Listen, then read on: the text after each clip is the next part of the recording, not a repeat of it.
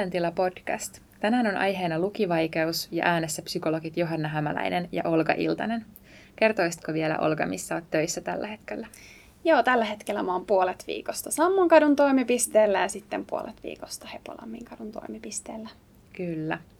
Ja tänään tosiaan puhutaan lukivaikeudesta ja aloitetaan miettimällä, että mistä lukivaikeudessa on kyse ja sitten siitä, että miten lukivaikeus voi vaikuttaa toisen asteen opiskeluun ja lopuksi me vielä aika paljon pohditaan sitä, että mikä siihen voisi auttaa. Ja jos nyt lähdetään ihan siitä lukivaikeuden määrittelystä, niin lukivaikeudella on aika paljon rinnakkaisia termejä. Voidaan puhua lukemisvaikeudesta, lukivaikeudesta, dysleksiasta tai kehityksellisestä lukivaikeudesta. Ja Tämä lukivaikeus ilmenee yleensä heti lukemaan opeteltaessa silleen, että lapsen on vaikea saavuttaa sitä kirjoitus- ja lukutaitoa. Yleensä noin viidelle prosentille on merkittävää haittaa. Esikoulussa esimerkiksi se voi näkyä sillä tavalla, että kirjainten, nimien tai äänteiden oppiminen voi olla vaikeaa. Joo. Ja lukivaikeushan voi ilmetä hyvin monella tavalla riippuen yksilöstä ja sitten siitä lukivaikeuden asteesta. Mutta se, mikä yleensä on tunnus omasta lukivaikeudelle, on se, että on vaikeuksia siinä sanojen tarkassa ja sujuvassa lukemisessa ja sitten oikein kirjoituksessa. Ja nämä vaikeudet on sitten yleensä myöskin edellytyksenä sille ihan sille lukivaikeuden diagnoosille. Ja usein ne vaikeudet, mitä lukivaikeus tuo mukanaan, niin johtaa myöskin ongelmiin siinä luetun ymmärtämisessä. Eli koska lukutaidossa on puutteita, niin myöskin se sanavarasto voi jäädä suppeeksi ja täten myöskin asiasisältöjen oppiminen voi olla vaikeaa. Ja lukivaikeus ilmenee eri kielissä vähän eri tavalla. Suomen kielessä se lukivaikeus näkyy usein hitaana ja työläänä lukemisena – ja koska se lukeminen on hidasta ja työlästä, niin myöskin saattaa olla paljon semmoista lukemisen välttelyä, koska se lukeminen saatetaan kokea niin epämukavana. Ja usein myöskin lukivaikeuteen yhdistyy keskittymisen ja ajanhallinnan vaikeudet. Mm, kyllä, tosi moninaisella tavalla voi ilmetä. Niinpä. Mm. Kyllä. Ja eikö ollut näin, että lukivaikeus kuuluu myös oppimisvaikeuksiin tämmöiseen kattokäsitteeseen? Kyllä. Ja muita oppimisvaikeuksia onkin muun muassa sit matematiikan vaikeudet ja kielelliset vaikeudet ja myöskin hahmottamisvaikeudet. Ja tyypillistä oppimisvaikeuksille onkin se, että ne esiintyy usein päällekkäin. Eli jos henkilöllä on lukivaikeus, niin hyvin yleistä on, että on sitten jokin muukin oppimisvaikeus siinä hmm. mukana. Kyllä. Oppimisvaikeuksien taustalla olevia syitä on useita. Aika paljolti nämä on perinnöllisiä. Eli samassa suvussa sitä lukivaikeutta voi vähän eri asteisena kulkea, vaikka vanhempia ei oltaisi diagnosoitu, mutta mm. voi käydä monesti haastatellessa sitten ilmi, että kuitenkin lukemaan opettelu on ollut haasteellista. Niinpä.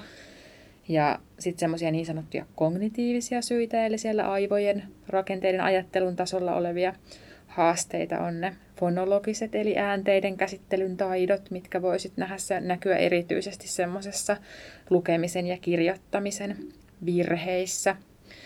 Ja sitten suomen kielessä semmoinen keskeinen syy on ne nimeämisvaikeudet, ja sitä esimerkiksi tutkitaan sillä tavalla, että näytetään lapsille erilaisia kuvia esineistä, joiden nimi pitää sanoa mahdollisimman nopeasti, niin ne, keillä tätä nimeämisvaikeutta on, niin se sujuu huomattavasti hitaammin.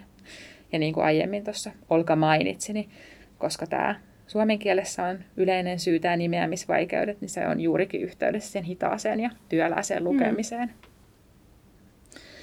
Ja varsinkin tälleen toisen asteen opinnoissa on hyödyllistä erottaa myös vähän sitä, että mikä on niin kuin varsinaisesti tämmöistä niin kuin perinnöllistä aivorakenteisiin liittyvää lukivaikeutta ja mikä on vaan harjaantumattomuutta. Koska se varsinainen lukivaikeus tunnistetaan nykyään useimmiten jo siellä perusopetusvaiheessa ja tosiaan ilmenee ihan jo lukemaan opeteltaessa alaluokilla, että siinä on jo silloin työläyttä. Et sitten toisaalta niin kuin nuoruusiässä todettujen lukemisen hitauden ja luentun ymmärtämisen haasteiden taustalla aika usein voi olla myös harjaantumattomuutta, eli sitä, että, että ihminen ei vaan ole lukenut riittävästi tekstiä ja ehkä nämä tämmöiset just harjaantumattomuuteen liittyvät haasteet on vähän yleistynyt, koska nykyään lapsuudessa ja nuoruudessa käytetään enemmän aikaa kuvan ja videon ja äänen ääressä enemmän kuin kirjojen. Mm, Tietysti kyllä. tämä on hyvin haasteellinen aihe silleen tietää, että mikä on se muna ja mikä on kana, mm, koska toisaalta sitten taas just niin kuin Olka aiemmin tuossa mainitsi, niin se niin kuin lukivaikeus voi ilmetä myös lukemisen välttelynä, mikä taas sitten ehkä entisestään pahentaa mm, sitä tilannetta. Kyllä. Joo. Miten sitten Olka sanoisit, että lukivaikeus voi vaikuttaa toisen asteen opintoihin? No varmaan aika monellakin tapaa. Mm, ihan ensimmäiseksi, koska se lukeminen voi tuntua työläältä ja hitaalta, niin kuin tuossa aikaisemmin on tullut ilmi, niin täten se voi myöskin heikentää motivaatiota sitä lukemista kohtaan.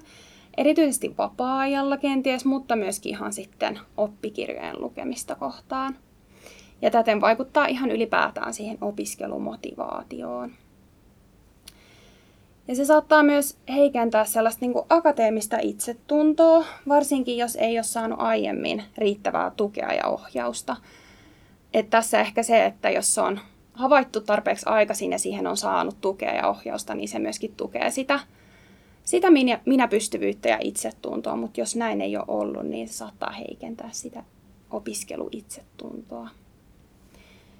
Eli saattaa tulla semmoisia turhautumisen ja pettymysten tunteita siihen liittyen, että, että jos tuleekin sellainen tunne, että itse ei pysy vaikka muiden vauhdissa mukana ja, ja pääse siihen samaan tasoon kuin muut ja mitä itse toivoisi.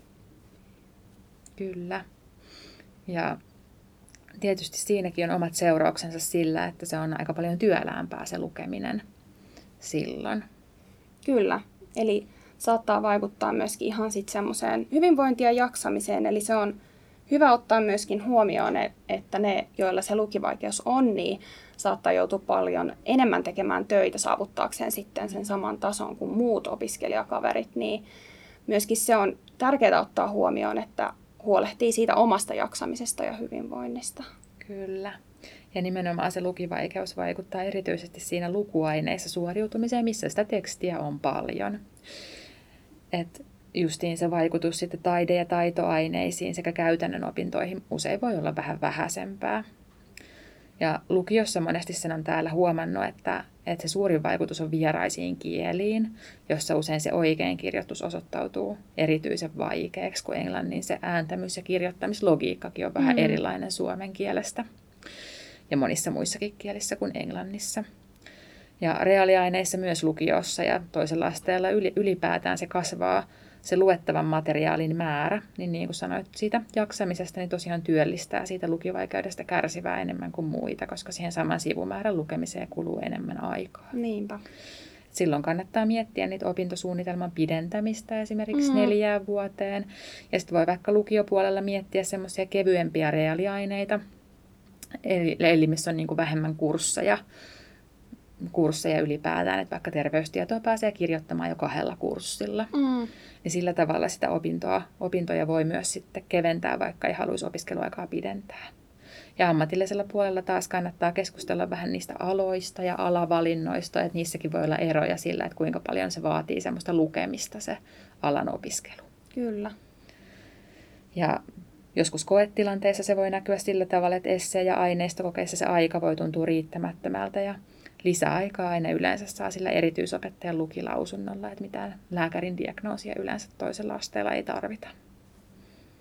Miten sitten, jos se lukeminen tuntuu haasteelliselta, niin mitä Olka sanoisit, mitä voisi itse tehdä? No ihan ensimmäiseksi vinkkinä, mitä antaa, niin kannattaa tietysti lukea paljon. Eli se lukeminen voi tulla harjoitellessa sujuvammaksi. Ja myöskin he, jotka siitä lukivaikeudesta kärsii, niin heidänkin kannattaa lukea, koska ihan samalla tavalla se taito voi, voi harjaantua kuin niilläkin, joilla lukivaikeutta ei ole todettu. Ja jos ne tavalliset kirjat tuntuu liian työläältä tai raskaalta, niin kannattaa aloittaa sellaisilla selkokirjoilla, joiden kieli on helpompaa. Ja tällaisia kirjoja voi kysyä kirjastosta, koska monista romaaneista ja kirjoista löytyy sellainen selkokielinen versio – ja myöskin, että jos jos muut, muutoin tekstit tuntuu liian työläältä esimerkiksi oppikirjoissa, niin se, että millä tavalla sitä lukemista voisi harjoitella, niin kannattaa lukea sellaisia tekstejä, mitkä vastaa jollain tapaa omaa, omia mielenkiinnon kohteita tai on omasta mielestä kiinnostavia ja mielekkäitä. Ja niiden, niiden kautta sitten harjaannuttaa sitä lukutaitoa. Ja jos se lukeminen tuntuu oikein työläältä ja vaikealta, ja vaikka se lukivaikeus olisi todettu ja se olisi äm, aika vaikea-asteinen, niin niissä tapauksissa voi käyttää hyödyksi sit ääniavusteisia kirjoja. Mutta tässä on hyvä huomioida se, että jos turvautuu paljon näihin ääniavusteisiin kirjoihin, niin silloin ei tapahdu harjaantumista siihen itse lukemiseen. Sitten lukemisen tarkkuutta voi esimerkiksi parantaa lukemalla niitä tekstejä ääneen. Ja myöskin toinen vaihtoehtoinen tapa on lukea sitä tekstiä hiljaa mielessään ja samalla kuunnella sitä tekstiä äänikirjasta. Ja sekin on hyvä, että jos siinä lukiessa tekee muistiinpanoja, alleviivaa sanoja tai tekee reunahuomautuksia sinne sivun reunaan, nämä tavat auttaa myöskin sitten keskittymään. Ja myöskin se, että kertoo sitä luettua tekstiä myöhemmin ääneen sen lukemisen jälkeen, niin tukee sen tekstin muistiin painamista. Kyllä. Ja kirjoittamisen vaikeuksissa, niin mm, jos on esimerkiksi semmoisten laajempien tekstien tuottaminen haasteellista, niin kannattaa aloittaa ehkä semmoisista yksittäisistä sanoista ja pikkuhiljaa laajentaa niitä lauseiksi. Tai kirjoittaa ensin väliotsikoita ja vähitellen lisätä tekstiä niihin alle. Ja hyödyntää ajatuskarttoja, mindmappeja tai käsityskarttaa, näillä nyt on monta nimeä, niin niiden avulla voi suunnitella ja jäsentää sitä kirjoitettavaa tekstiä. Ja sitten ihan siinä oikein kirjoituksessa, niin tietokone ja monet apuvälineohjelmat auttaa. Ja monien tekstin käsittelyohjelmien sen oikein kirjoituskielen voi vaihtaa ainakin ruotsiin tai englantiin, että niitä voi käyttää niissä esseiden palautuksissa. Ja sitten jos se muistiinpanojen kirjoittaminen tuntuu kovin työläältä, niin on hyvä muistaa, että niistä, niistä vaikka slaideista tai esityksistä voi ottaa valokuvia tai voi kirjoittaa koneelle niitä muistiinpanoja suoraan. Ja tunnin diat voi pyytää opettajalta etukäteen, jotta niihin voi perehtyä jo aikaisemmin. Vieraissa kielissä sit kannattaa hyödyntää muitakin kanavia kuin pelkästään sitä lukemista. Eli kaikesta on hyötyä, kannattaa vaikka kuunnella erikielistä musiikkia, radiokanavia, katsoa elokuvia sillä kielellä, laittaa vaikka tekstityksen päälle sillä vieraalla kielellä. Katsoa, löytyisikö jotain kiinnostavaa TV-ohjelmaa tai lehteä tällä kielellä, mitä haluaa harjoitella. Ja tietysti sitten, kun pandemian loppumisen myötä tämä ehkä maailma taas avautuu enemmän, niin ulkomaan matkoilla oppii käyttämään sitä kieltä myös arjen tilanteissa. Ja samoin kuin suomen kielessä, niin myös vieraissa kielissä se ääneen lukeminen on hyödyllistä. Tulisiko sulle Olka vielä muita vinkkejä siihen opiskeluun, mikä voisi hyödyttää myös lukivaikeudesta kärsivää? Joo, no ainakin ihan se opiskelu ajan tauottaminen ja rajaaminen on tosi tärkeää. Eli niitä taukoja olisi hyvä pitää vähintään 45 minuutin välein ja se kannattaa ihan pitää huoli siitä, että niitä pitää. Esimerkiksi tuommoinen Pomodoro-tekniikka on aika hyvä. Sen voi käsittääkseni ihan netistä googlaamallakin löytää semmoisen timerin, millä sitä voi toteuttaa. Eli tarkoitus siinä on ää, opiskella esimerkiksi 25 minuut, 20, 25 minuutin pätkissä ja pitää sitten aina pieni viiden minuutin tauko ja tällaisin syklein ja sitten jossain vaiheessa tulee vähän pidempi tauko. Niin sitä voi hyödyntää ihan googlailemalla. Ja se on myöskin tärkeää, että päättää niin kuin ennalta sen, että kuinka pitkään opiskelee ja lopettaa sen myös siis silloin, vaikka olisikin kesken, koska sitten herkästi käy niin, että ne opiskeluajat venyy. Eli se tauottaminen ja ajankäytön suunnittelu on aika tärkeää. Kyllä. Ja sitten erityisesti jos on isoja esseitä tai projekteja, niin on hyvä aloittaa silleen aika pian, kun sen tehtävän on saanut ja ihan mm. suunnitella kalenteriin vaikka, että minä päivämäärinä sitä, sitä projektia tekee, että se ei jää sinne viimeiseen iltaan. Ihan totta. Ja kuntoutussäätiö on myöskin julkaissut tuommoisen oppaan sujuvampaan opiskeluun. Sieltä löytyy ihan lukemiselle ja kirjoittamiselle omat osionsa, mutta löytyy myös erilaisia vinkkejä esimerkiksi muistin ja keskittymisen ja ajanhallinnan tueksi, niin sekin kannattaa käydä tsekkaamassa. Sieltä voi ottaa käytäntöön hyviä mm. vinkkejä käyttöön. Kyllä.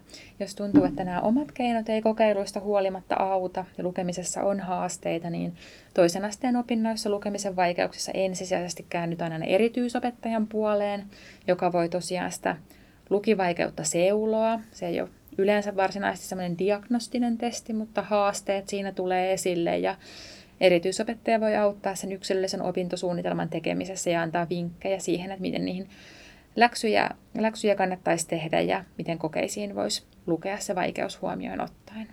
Kyllä. Kyllä. Mielentila podcast kiittää. Pysykää kuulolla.